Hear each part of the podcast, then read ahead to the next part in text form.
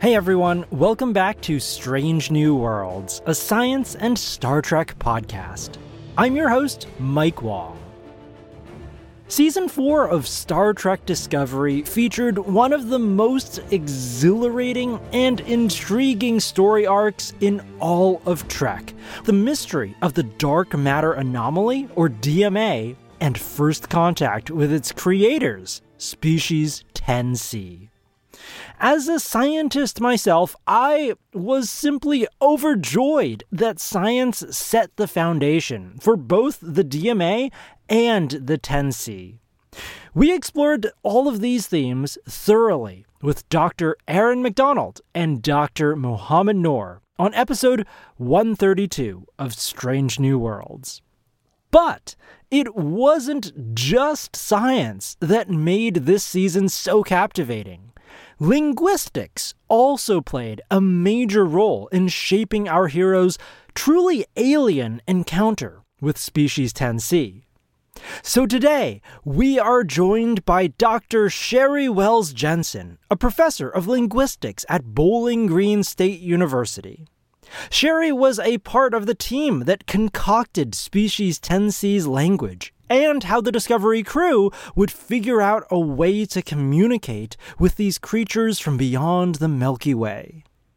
In part one of this conversation with Sheri, we'll get to know her Star Trek fandom, learn how she was approached to contribute to Star Trek Discovery's fourth season, and discuss the very nature of language and thought.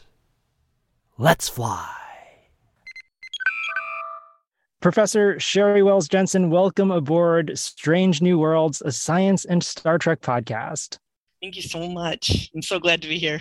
Yeah, Sheri, I'm so excited to speak to you today about your role in developing Species 10C's language in Star Trek Discovery's fourth season, as well as your super exciting work on disability and inclusion in space exploration. But before we dive into all of that good stuff, I think we should get to know you a little bit better. Prior to being approached to consult on Star Trek Discovery, were you a fan of Star Trek? what kind of indignation should I even summon that you even asked that question? Oh my God, Star Trek. From I, I I came up with the first generation, you know, with the with the violins and the weird background music and the the lots of foley with the clicking shoes and, and all yeah. the Spock Spock all that kind of thing. oh man, I was slain. I could not I just didn't even know. I didn't even have words. And when I was in grad school, when Next Generation came out, we, it was like my roommate and I were monsters. We just were, we are going home. No one speak to us. The phone is off, whatever. Every, the door is closed, nothing. And we would get, I believe the the snack of choice was tubes of raw cookie dough, and we would lay we'd lay on the living room floor like beached whales or something, and we would just geek out on this. Oh, that's fantastic! so amazing! I'm such a fan. I wish I had that kind of experience uh, when I was in grad school, because when I was in grad school, there wasn't a live Star Trek TV show on the air or, or streaming. Uh, it was during those years in which I guess every couple of years we would get one of the J.J. Abrams movies.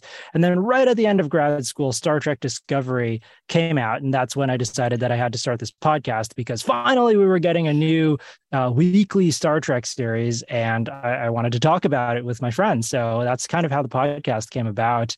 Um, have you been following the latest shows, Discovery, Picard, Strange New Worlds? Yes. Awesome. I mean, like, don't tell any of my old professors this, but I don't quite have the time that I had in grad school to do things like that. I mean, we just carved it out because we were young and we we'd stay up till 4 a.m. if we had to, but we we got yeah. it in there, right? Oh, absolutely. Yeah. I, I, I know what you mean. I mean, so when I was younger, I grew up in the 90s surrounded by TNG, uh, Deep Space 9 and Voyager as a kid and I would always have to battle my parents about whether or not I should do my homework and finish it before Star Trek came on because back then it was like live on TV, right? You yeah, yeah. you couldn't just like stream it whenever you wanted to. So I had to I had to really argue with them. I said, "No, Star Trek is on right now. I'm going to finish my homework after the show. I mean, you miss your shot and you can't miss it because then, like, how many months did you have to wait until the rerun came? Yeah. Uh, well, I'm glad we have the power of streaming now. we do, but there was something glorious about that that time 100% time sensitive thing it was an event it wasn't That's true. like Star Trek didn't wait for me to make the popcorn, right? It, they were on and I had to get Yeah. there. And that added just, I don't know, just this sense of holidayness and wonder about it. Whereas now I'm like, you want to watch Strange New World? Yeah, I do. Okay. Uh, when? I don't know.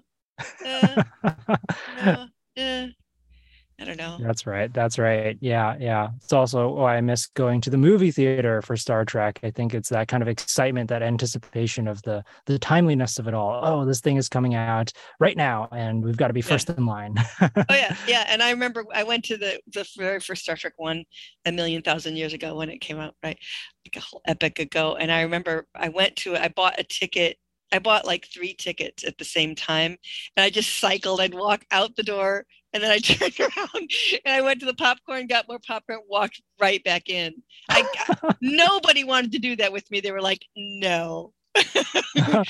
Which movie was this one? It was the very first Star Trek movie, Ah, the motion picture. the motion picture. Yeah, Star Trek. Wow. Yeah. Very cool.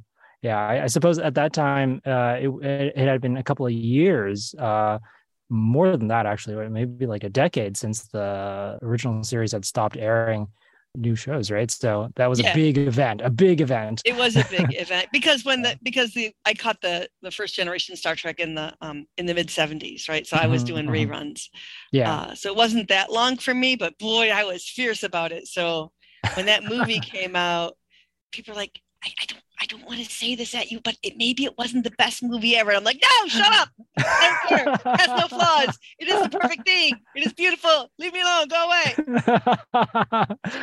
oh, I made the mistake of trying to introduce a bunch of friends who had never seen Star Trek before by starting them just chronologically through the movies and beginning with the motion picture. And I have to say, you know, by the end of the movie, maybe of the 10 friends that I had, you know, invited to come see this thing, two of them were still watching the screen.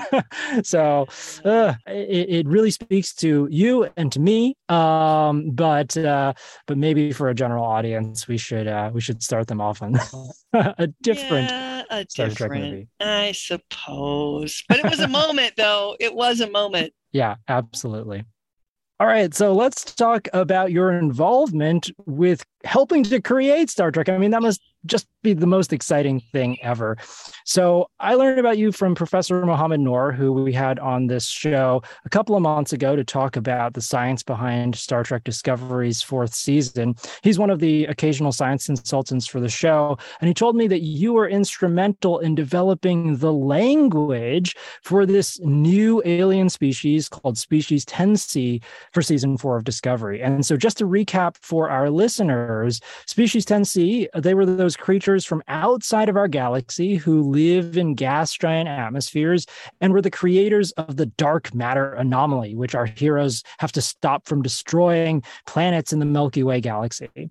And so, meeting uh, the 10C was a first contact unlike any other in Star Trek, thanks to the unique nature of their language, which was a combination of light pulses and chemical pheromones that took the crew multiple episodes to decipher.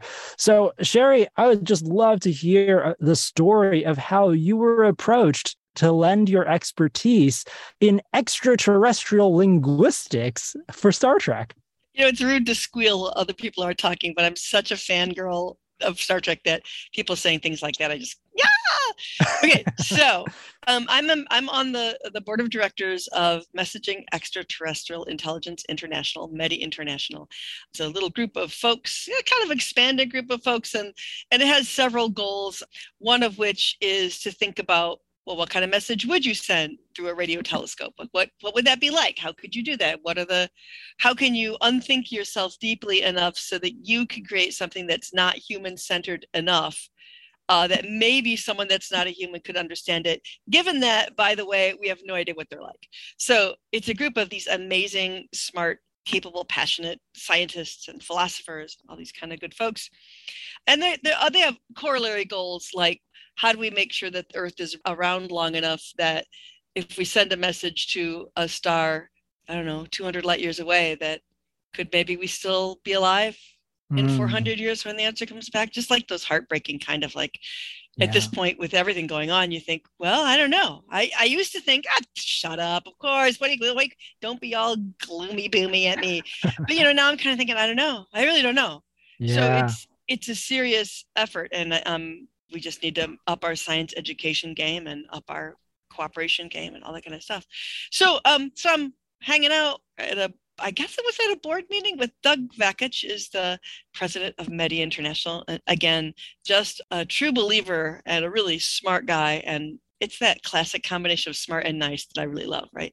And um, Anson Mount is on our board of directors also. That's right. Yeah. I was going to ask if you've ever had any interactions with him through the METI stuff. Uh, you know, we've been on the same phone calls. I don't want to bug him. He's a cool guy. I don't know. I got nothing to say. He seems like an awesome human being.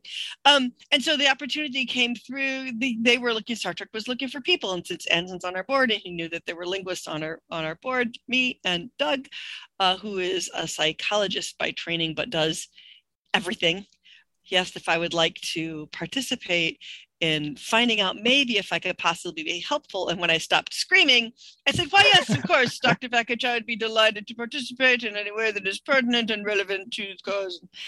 Um, and I got on a Zoom call with uh, just, you know, how you really hope people are going to be nice when you've got them kind of in your head is uh-huh, really nice. Uh-huh. Oh, these are the Star Trek people, and they are actually really nice. There's, know, we we met some of the writers and um, some of the producers. Michelle Paradise, one of the producers, who is just incredible, and uh, yeah, so they they explained what they wanted us to do, and then they said, "Well, okay, play. What can you come up with?" It was kind of like everybody's idea of what it might be like. It really actually is like that. Wow. Yeah. So I'd love to hear more about those discussions, right? I mean, when Captain Pike says, please help out, of course you yeah! rise to the occasion. Yeah. yeah. So so tell me about some of the aspects of the 10C's language that you contributed to. Okay. So first off, I think maybe I don't know, but not the most fun. It, it, was all really fun. But one of the things we had to do was generate wild ideas. This is my favorite thing in the whole world. Like, just come up with what could it be? We want something that is going to crash the universal translator because all linguists hate the universal translator. Um, because I mean, seriously, learning languages is so much fun and so exciting, and you, it's just so transformative to actually learn to speak another person's words. It's um, it's and it's such an important peacemaking, strong thing to do. I mean, everybody get out your Duolingo and just go for it, right? Learn language, but and I get it. I get it. Nobody wants to sit for an hour and listen to somebody learn verb structures, right? It's just from the inside, it's really fascinating. From the outside, it is paint drying. But they wanted something that would, for real, crash the universal translator and really force people to cooperate and to really think about just what what alien is. Uh, because I think I think that we get those of us who love science fiction, we just sort of get, oh yeah, there's another alien. I don't know, this one's got two heads. I don't know, this one's got three tails. I don't know, you know, this one, whatever, is silicon based, whatever he is. And so they they said, well, we want something that's really, really big so that we feel insignificant and just unlike anything that's ever happened before. So there's a lot of sensible, smart people there. I, I may have been the, the loose cannon. I just started generating any idea that came into my head.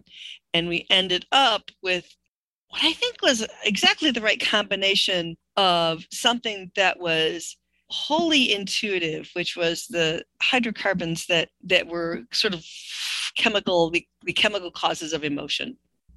And they were like, "Oh, we can have a language built on that." And like, you know what? You can't have an emotion really that says take three steps to your left, turn around, grab my cup of coffee and bring it to me. I mean, that's not an emotion. Right? yeah. That's a whole different thing. It's, you know, it's like when people say music is a language. Uh, you know, music is a it's a way of conveying some information, but it can't tell me where my coffee is. and it can't, you know, it can't tell me where my cat's gone. It doesn't mm-hmm. that's not the kind of information that it conveys. So so we had to have something else and we had to have something that would crash the universal translator. So it couldn't just be uh, Klingon, right? Because right, right. if you've looked at Klingon, it's cool and it does sort of cheekily defy some some things that we think of as universal in languages ish. Um, it's it's kind of cheeky. I like it. It's fun, but it's not that weird. Not mm-hmm. really because people can learn to speak it, right? I mean, you can have. I, we had a when I taught us in a linguistics class, we had Andrew Strader, who translated a bunch of Hamlet into Klingon.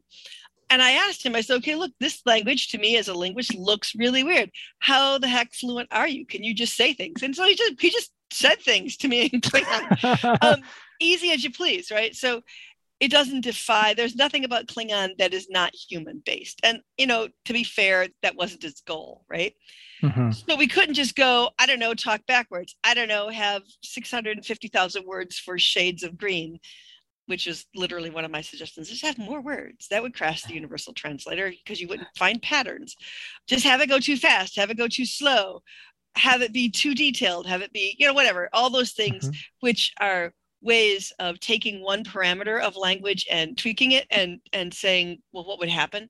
But we didn't want that because then you could just tweak one parameter maybe or pull more computers online and the universal translator would go okay okay okay got it i mean you to build a little build a little dramatic tension while the universal translator works out its thing and then it does it and then boom um, yeah, I'm imagining like a progress bar going slower than usual, but eventually getting there.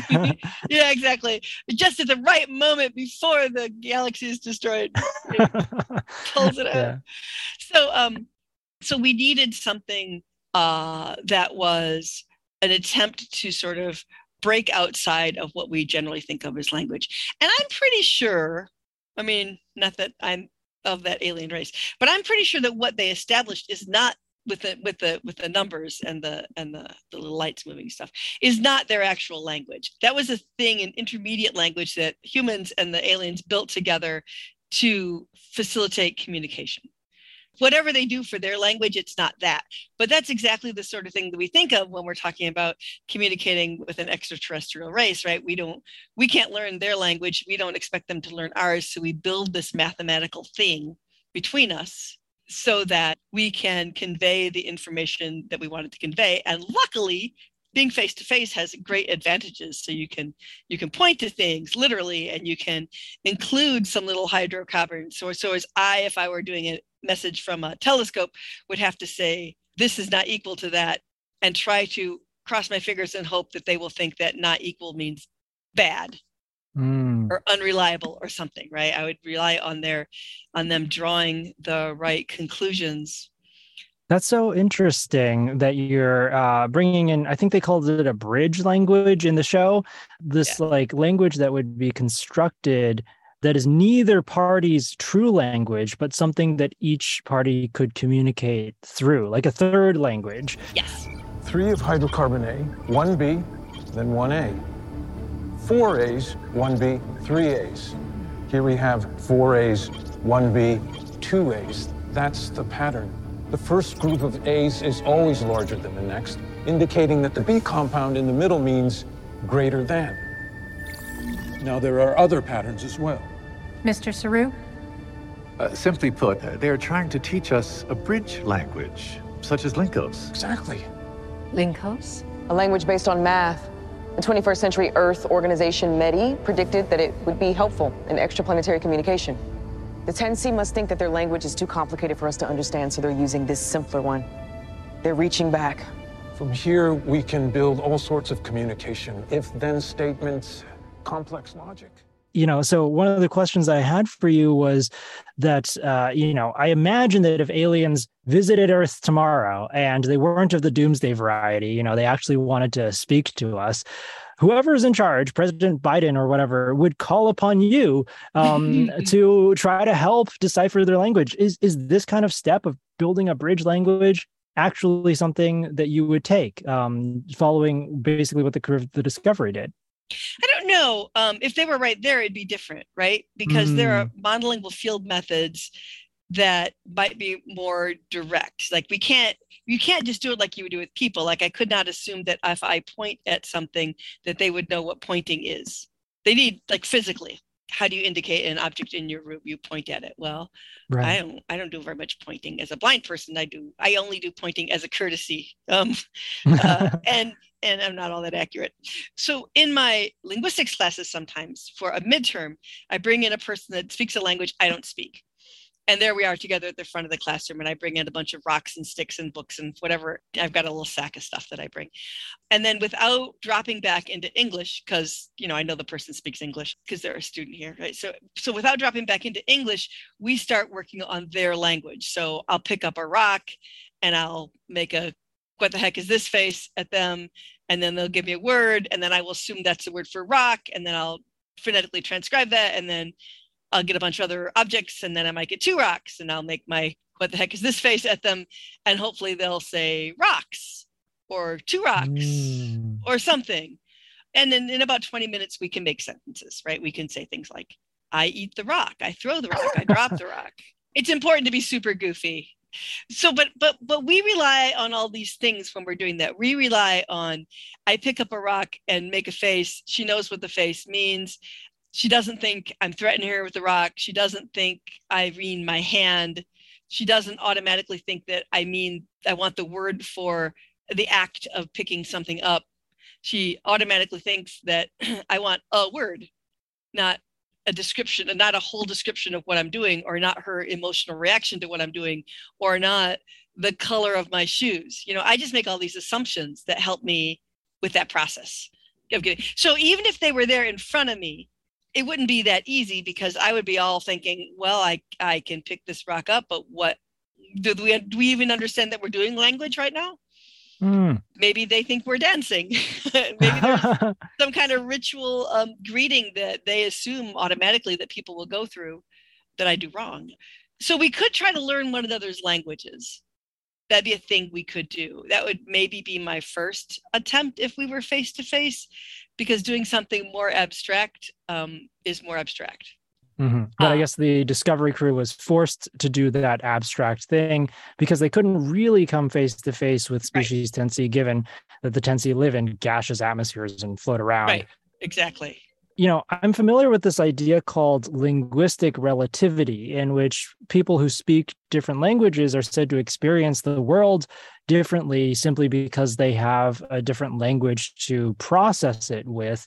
Do you think that species 10C would think differently from us and perceive reality differently from us just because they have a different language? I would put the causality in a different place. Hmm. So humans, I mean, we have to do some language learning. And what we know from the psycholinguistic literature, what we know from not just thinking about this, but studying this, is that a different human language will cause you to remember things slightly differently, and it can cause you to categorize things slightly differently, and it will force you to express some things in one language that you don't have to express in other languages. Mm. So if I make a sentence in English, I've got to always pretty much put tense on my verb. You always know something about time. That is not the case. It's not that they don't know about time, they live in the real world, but because of other languages, the time is not quite as prominent. But we share the same world and we're not, uh, we understand one another, even though our languages are different. But one of the reasons that we understand one another is that our cognition is similar in that we share the same physical world we largely share the same body shape at the macro level right we we have Mhm. um, our our culture and language are constructed by people who share the same sensory inputs so we don't need words in any language for you know the feeling of a radio wave hitting your the side of your skull Huh, right? yeah, We- we yeah. just don't need that and so we don't even think about that so if the aliens and this is this is a, a i think a pretty standard assumption in xenolinguistics if the aliens are humanoid and they live on a rocky planet with an oxygen atmosphere and they're kind of like us ish or maybe even if they have three legs but they're still kind of like us ish that those languages they would think ish sort of like us and we would eventually be able to learn their languages. We might always culturally feel weird when we're there visiting but we would mostly get it. But if you've got an intelligence that has evolved with a whole different set of physical um, not physical laws because science is going to be the same right but but but if, if their environment if their physical environment is really different if they are if they live underwater and they are octopuses how does an octopus perceive the world That's the question. And then how does that perception get crystallized into language? Is this what people call embodied cognition? Um, yeah. The idea of embodied cognition is that we are beings in bodies. We are not minds floating in open space. We have sensory systems that allow us to experience bodies that we interact with on the daily basis and this affects how we think about the world i mean there there are questions in my mind about how does a cat think about the world not only because it has a different brain but also because it has a different body right how does it feel how does it feel to be able to walk around on these those little feet and have that little fur. And what is that like? I don't think it's it's maybe not hugely different. I don't know what the subjective sensations are like. But whatever those subjective sensations are like, they shape your understanding of the world around you. So, if all the input to your system is different, there's no reason to expect the system to be the same, right? So, if the if the input is similar, then your interpretation of the input could be similar and then your expression of your subjective experience, that is your language, could be similar. But if your embodied experience is a jellyfish floating in the ocean, or if your embodied experience is an AI with no body, what does that mean about the way you think about the world? If you live in a different sensory world, then you probably live in a different cognitive world. And we should toss in here how your brain works. What is the neurology like? do you have nerve cells in your brain like we do and how do they interact all that kind of stuff would also affect your cognition yeah maybe this speaks to the vast difference in the way that humans and the Q perceive the universe, right? Because Q technically doesn't have a body. Q is one of those just floating pieces of consciousness, I suppose, and uh, is able to access the universe in ways that we can't even begin to imagine.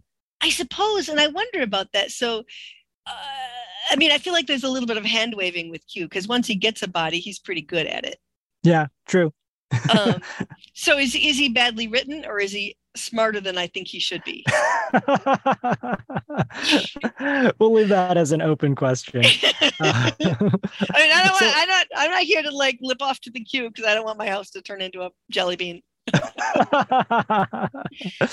uh, so I was really resonating with what you were saying about when you were in this meeting about how to generate this language that is so different from ours that it would break the universal translator. And you were talking about the role of creativity in that process.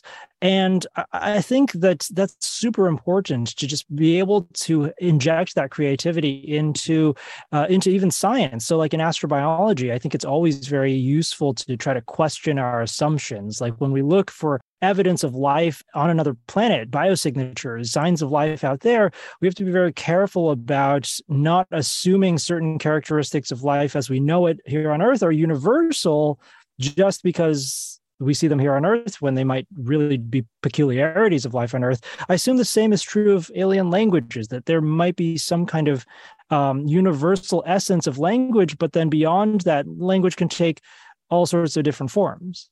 I have so many things to say in response to what you just said. Go for um, it. So, first off, that that idea of creativity within astrobiology is super essential. I, I feel like our our job is to keep unthinking ourselves. Like go back every Thursday and look at the last six assumptions you've made and unmake them, and then see what happens. Because there's wow. so much that we just that just happens in our heads. Yeah that we don't think about. And I can't even give you an example because I'm not thinking about them. You know what I mean? Like the, mm-hmm. the things that you assume are so freaking subtle and so pervasive that they're really hard. They're really hard to weed out. So when I mean this is this is this turns out to it it was a big comp there's a big complicated story behind it, but it's kind of a minor effect. So when I was coming into this area of study, I was frantically reading all the SETI literature because I didn't want to look stupid. I just didn't want to look foolish in front of people who knew Carl Sagan, right? That was my, that, that kept going through my head. You are going to talk in front of people who knew Carl Sagan. Please don't make an ass of yourself. Please, please. And so one of the things that kept cropping up in all of the in the in the literature that I was reading at that time was that any intelligence sufficiently complex to develop technology would necessarily have some analog of human visual perception. So no mm. blind aliens allowed. And I thought as a blind human, that was a big WTF moment for me. Like yeah. seriously you guys, I get it. I get it a vision is cool it's turned out to be super useful you know i'm not going to lie it's it's it's as one of my as one of my colleagues said it does present certain logistical advantages um, mm-hmm. Mm-hmm.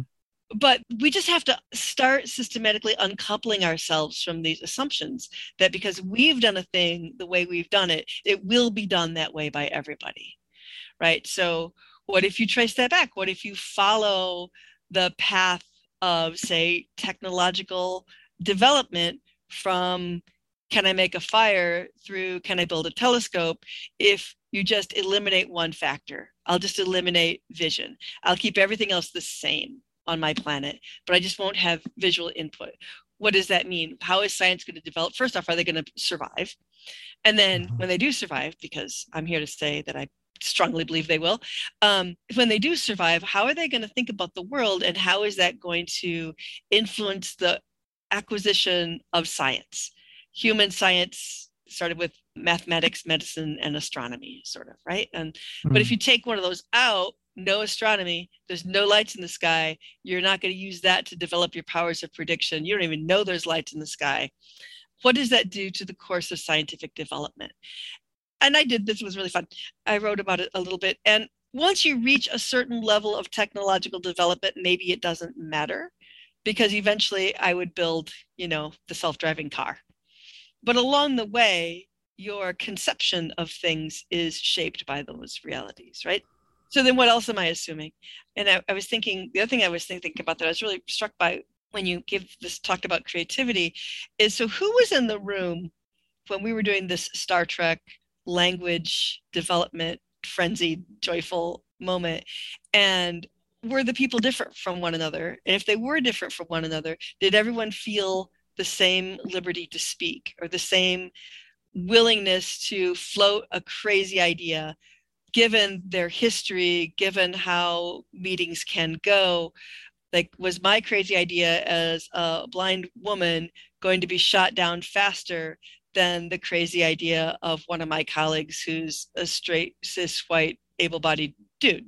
right so did i feel i mean that and that is always the question that i want to ask when we get into these brainstorming sessions is and i'm not trying to drive everybody crazy with the details but actually i'm trying to drive everybody crazy with the details because if we have people in there who are like oh i'm not going to say that for whatever reason then we've just cut ourselves off from maybe i don't know maybe the thing that would be completely useless but maybe the thing that's totally key right the stuff we do about inclusion and diversity is maybe the thing that will save the planet because we don't know who's going to have the next idea. And it's awfully subtle because I am not particularly shy. I feel like I have the right to speak, but it's pretty darn easy to shut me down if I get into a room of, I don't know, a bunch of people, a bunch of take the worst example, like a bunch of sighted people all looking quickly at screens of data, flipping through really fast and talking really loud, and double that if they're all guys, and double that again if they have different degrees than I have. And I might have the exact right idea that we need, but do I have access to all the information they have? Do I feel like I have the right to speak? If I think they're completely wrong, do I say so? Or do I just go, well, of course they know? I mean, of course they know. I, I don't want to be a pain in the ass. I'm, it's fine. It's fine. and I think in what we have right now in science is a lot of people going, it's fine. It's okay. I don't, it's fine. I don't, I don't, I don't really need to be there in the room mm-hmm. in the same way that everyone else really needs to be there in the room. And some of that is systemic. Some of that comes from the room. Some of that is direct messages that we get from the room. And some of it is just sort of your lived experience, right? If I'm right. walking down the street and people don't even believe that I can cross the street, I absorb that information. That's data. I get the data. And so then when I go to a scientific meeting, I've just gotten data. You know, if I'm in a if I'm in a wheelchair and I can't get through the door, that's data. That right there is data. It says, well, you know, your cool idea is so unimportant that you don't even you're not even we're not even gonna let you in because we're pretty Mm. confident you're not gonna contribute. If you're intrigued by where this conversation is going, you are in for a treat. Dr. Sheri Wells Jensen will be back on our next episode of Strange New Worlds, where we'll discuss her research on disability and inclusion in space exploration. And, of course, its relationship to Star Trek. I learned so much from Sheri about language today. Something that I'll be thinking about for a long time is this connection between mind and body. Our brains are physical organs that co evolved with the rest of our bodies, and our language is deeply intertwined with the physical senses that we have or don't have as humans. It may not be so unbelievable, then, that the Universal Translator can decode most alien languages in Star Trek, because most aliens in Star Trek are humanoids, like us. It makes sense that Klingons and humans would construct relatively similar languages compared to the languages that any humanoid species would create versus the language that the 10C would use. Now, the question of why there are so many humanoids in Star Trek is another matter altogether, but my conversation with Sheri today will forever change how I see language learning in Trek and in my everyday life. I also love Sheri's philosophy of unthinking ourselves. That advice greatly echoes something a mentor in grad school told me that in science, we must be ready to unlearn as much as we are eager to learn. That's because science is designed to be a self correcting process. New data can always derail old theories, and you've got to be willing to accept that when it happens, instead of hanging on for dear life to a way of thinking that you're comfortable with, but is demonstrably incorrect. It can take a lot of work to admit when you are wrong, but it's absolutely necessary to the functioning of science. And Sheri's unthinking advice takes even more bravery. Whether or not you're getting any new data, you should always go back and re examine your starting assumptions about language, about life, and about the universe. Is it absolutely true that an alien would interpret my wave as a greeting rather than a threat or an attempt to taste the air? Must biology necessarily be cellular in nature, or are there other ways to create a distinction between a living system and the environment? Your homework is to take a moment to re examine one assumption of yours. Is coffee really the best way to wake up in the morning? Could I learn more from an audiobook than a physical copy? Must all odd numbered Star Trek films be bad? well, with that, take care, everyone, and thanks for listening to Strange New Worlds. Until next time, see you out there.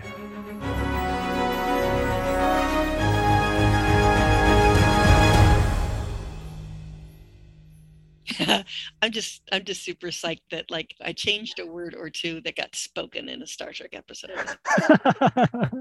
Not gonna say what they were. okay, Okay. I feel really I feel really, really pleased with myself.